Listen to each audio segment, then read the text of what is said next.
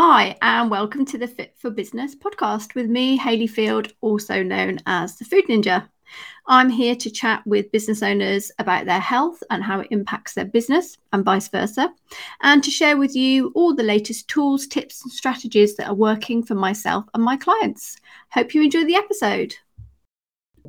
Hello, and welcome to this next episode of the Fit for Business podcast with me, Hayley, Food Ninja.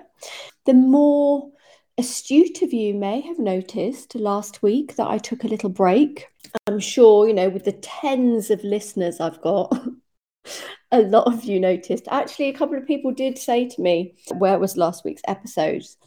But as you may be able to hear from my voice, I was really sick last week and I've still got a little bit of some sort of lurgy going on. So my voice was pretty bad last week. So I had a little break. But obviously, I'm back now with this next solo episode. And today I want to talk about something that I think affects a lot of people, and that is comparison. With the clients that I work with, I do work with mostly business owners. So we have all of the comparison that goes on in the online space about, you know, whether you're crushing it in your business, and whether your launch went as well as someone else's and someone else had a six figure launch and all that kind of stuff. And then on top of that, we have the comparisons that we make to uh, other people in regards to our health. I see this quite a lot because I have a Facebook group. Uh, it's a free Facebook group, by the way. So why aren't you in it? If you're not in it, get in it. I'm going to put a link to it in the show notes. But obviously, there are clients in there. There are people who have just sort of come across me online. So, you know, I've got clients who've been working with me for, you know, one or two years, for example, as compared to someone who might have just found me last week and thought, what the fuck's she talking about? Let's go have a look at let's have a nose in her Facebook group and see what's going on. Very often you'll see people kind of sending me messages saying, or you know i did 5000 steps today but i don't want to post it in the group because such and such does 20000 steps a day and all that kind of stuff. Um, and you can see the problem right? Because you know how can you compare where you are now if you're right at the beginning of your health journey as compared to someone who's been having one-to-one coaching for two years? You're going to be in a very different place. And as well as being at different stages of your journey there is a very good scientific reasons, surprise, surprise, I'm going to talk about science, why it's actually just bullshit to compare yourself to other people because we are all so different. So I want you to stick with me with this episode because initially it's going to sound a little bit depressing. I'm not going to lie. but we are going to have an uplifting bit at the end, I promise you. So stay with me. So, one of the main reasons it's not a good idea to compare yourself to other people is genetics. So, in one of the lectures for my qualification, my nutrition qualification, which I did with a, a, guy called Martin MacDonald, he describes this concept really, really well. So, I'm going to borrow from him for a little bit just to try and illustrate to you why, you know, if you're on Instagram, and you've seen all these kind of motivational personal trainers going, you know, just dream, believe, achieve. You can be anything you want. You know, they're normally sort of sort of lent against a kitchen counter, eating out of a Tupperware with the top off, yeah, with all the six pack out or whatever. Not everyone can get a six pack. I'm sorry to destroy your dreams, right? But these Instagram models and people on the cover of Men's Health normalizing, you know, it's completely possible for everyone to get a six pack. It's completely possible for everyone to look like Arnold Schwarzenegger.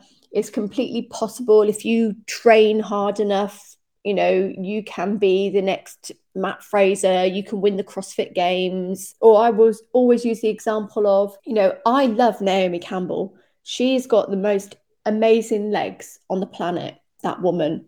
I really want legs like Naomi Campbell. Like, but it's not going to happen for me. It doesn't matter how much I dream and believe, you know, it, I'm not going to achieve that. And it's down to genetics. I want to explain to you how this works.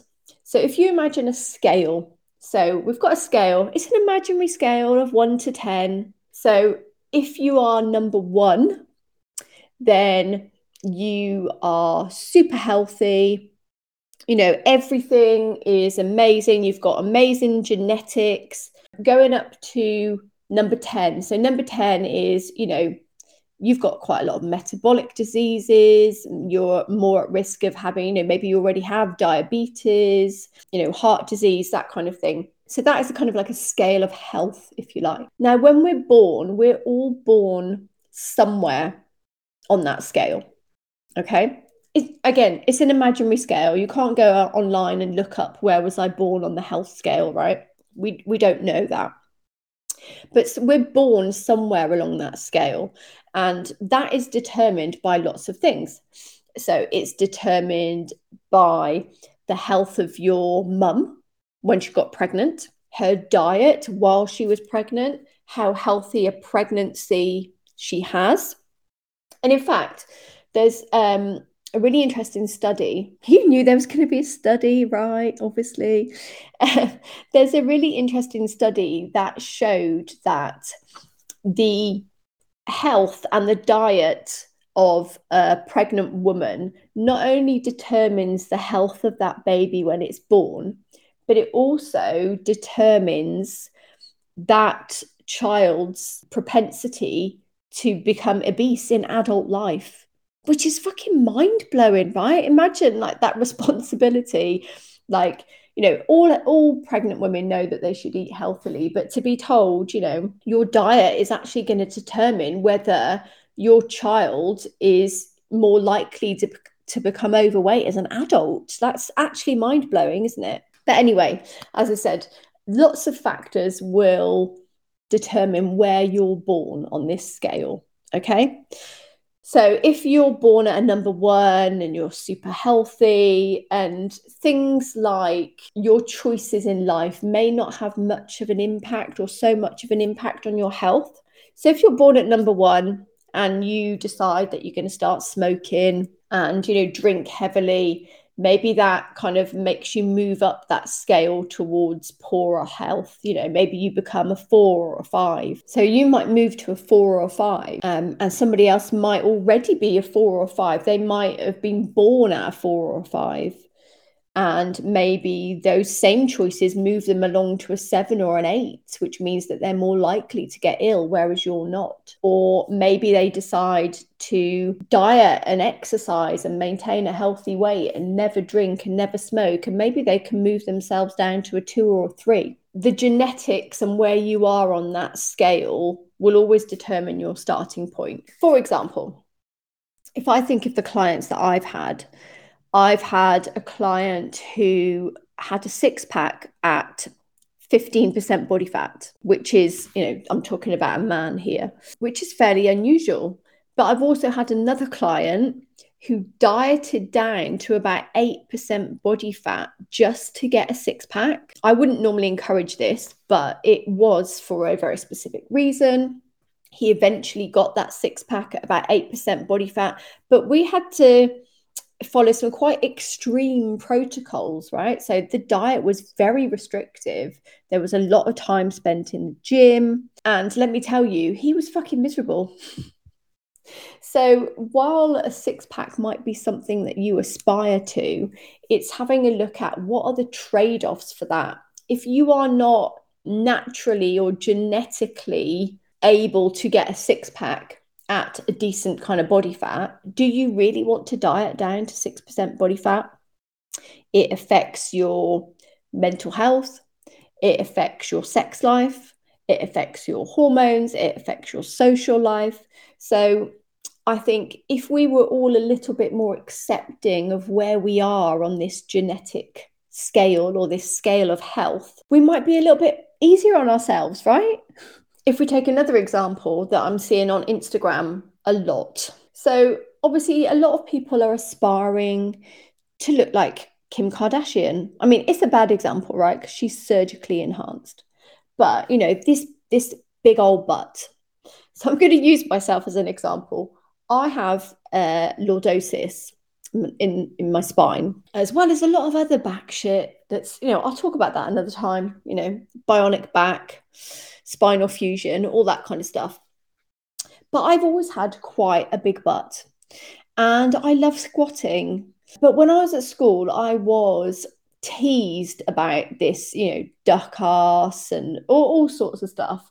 Uh, to the point where, you know, I have memories of actually being stood at the school bus stop and purposefully kind of like tuck it, like tilting my pelvis, you know, trying to squeeze my core muscles, trying to tuck my bum under, right? Because when I was at school, it wasn't fashionable. It was all like Kate Moss, you know, 90s heroin chic. Like my big old ass was not fashionable when I was at school. It's way fashionable now, right? but I see a lot of, you know, I feel like there's going to be a whole generation of girls who are going to have really bad lower back pain. Because when you go onto Instagram, you see them literally throwing their backs out to get the best belfie. Like, it's just ridiculous.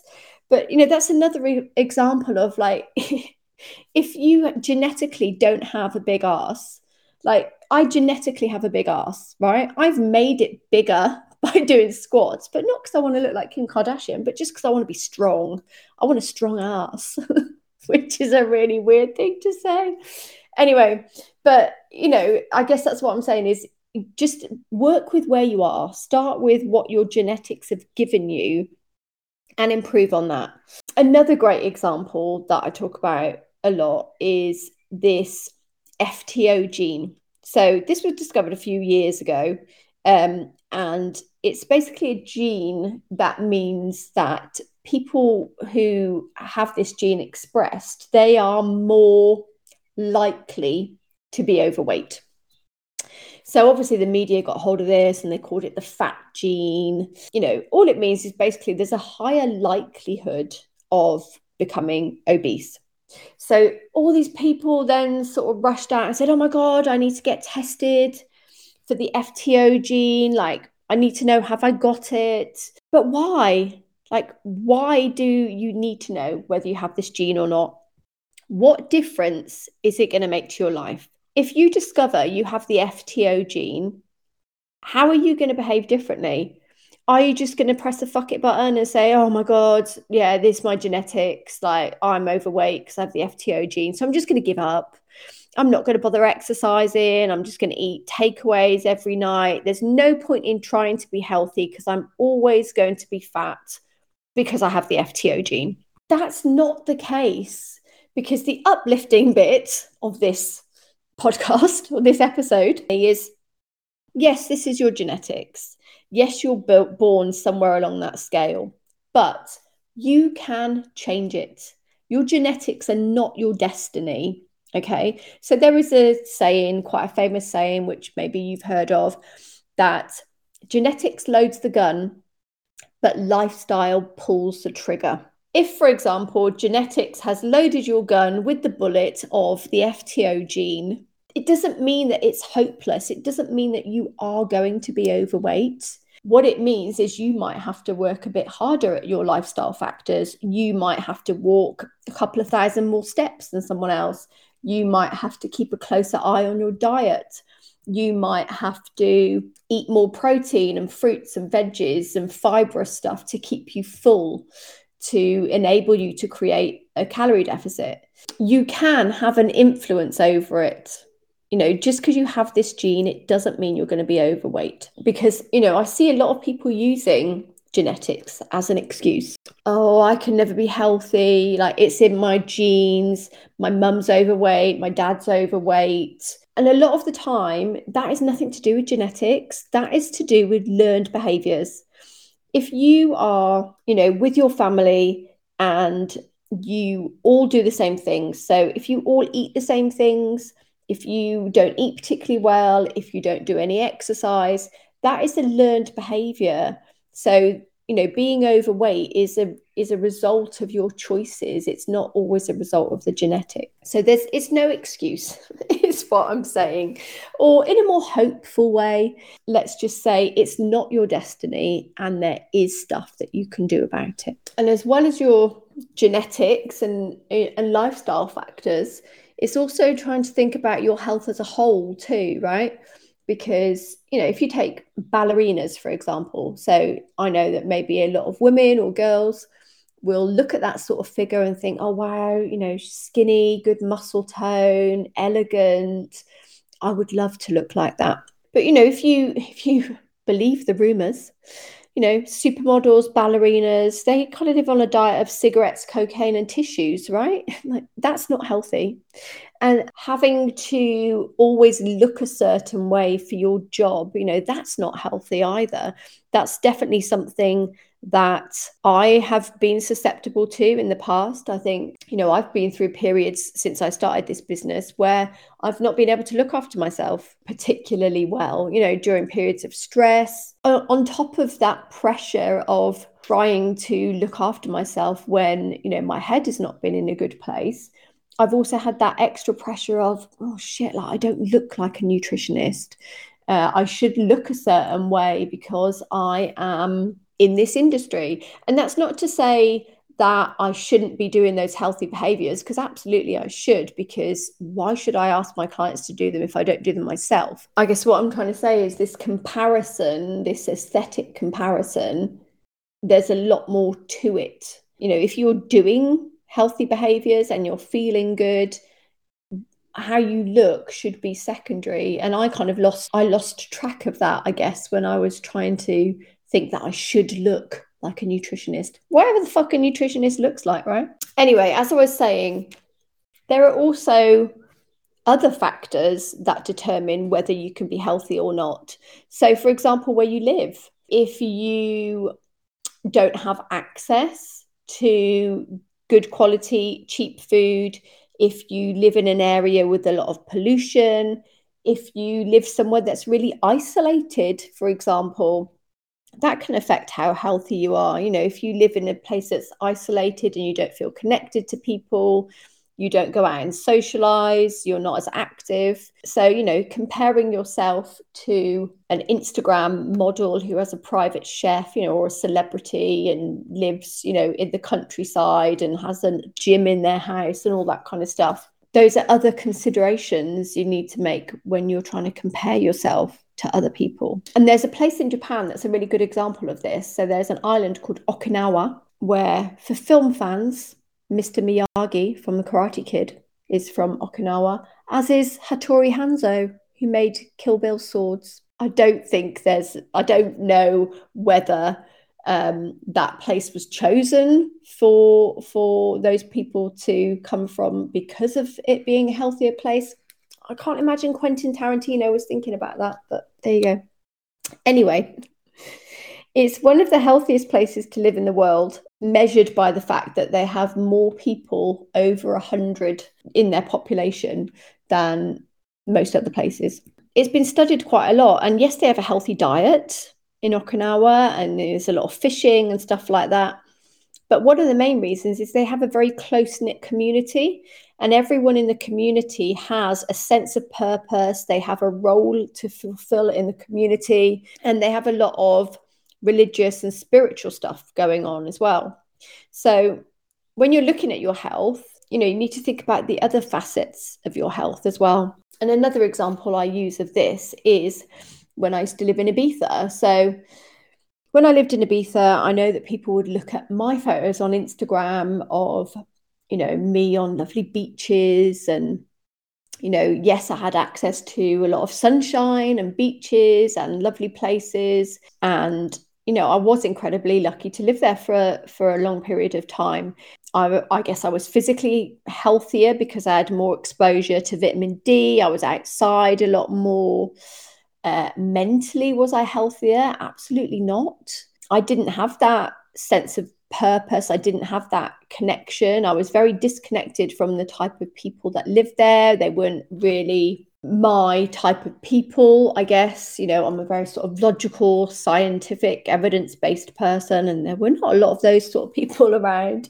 I mean, I had sort of two or three really good friends in Ibiza, but I didn't have that sense of connection. I felt very disconnected from a lot of the type of people that lived there. I missed my family, I missed my friends. I spent a lot of time with people who spoke a different language to me. I mean, I did learn Spanish and I could still speak Spanish really well, but you know, the cultural differences. So, yeah, it was weird. It was a weird time, even though it appears like it might be a really healthy place to live or not obviously if you go clubbing all the time it's it you know health is so much more than that i guess so i hope that hasn't been too depressing an episode for you you know and i hope that you have taken from this that wherever you are on that genetic scale you can do something to improve it eating really well sleeping really well having healthy coping mechanisms, managing your stress well, getting exposure to sunlight and daylight and moving around and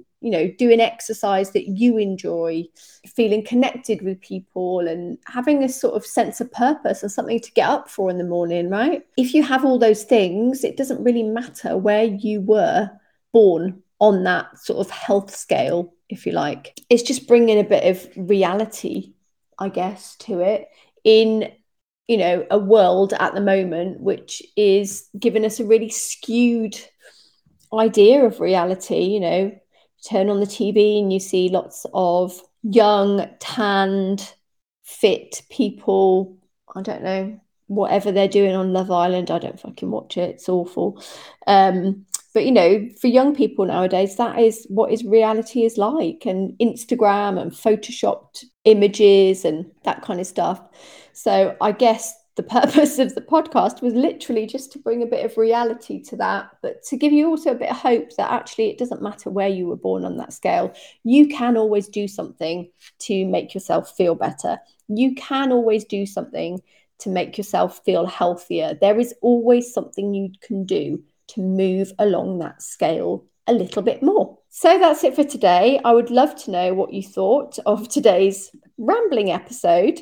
And if you have any questions about anything in today's episode or anything at all, I would love to hear from you. I love to hear from people who listen to the podcast you know, there's not a huge amount of you right now, and I'm working on that. But I would love to hear what you think, and I'll be happy to answer any questions. Maybe I'll do that. Maybe I'll do an episode of sort of Q and A. Let me know what you think.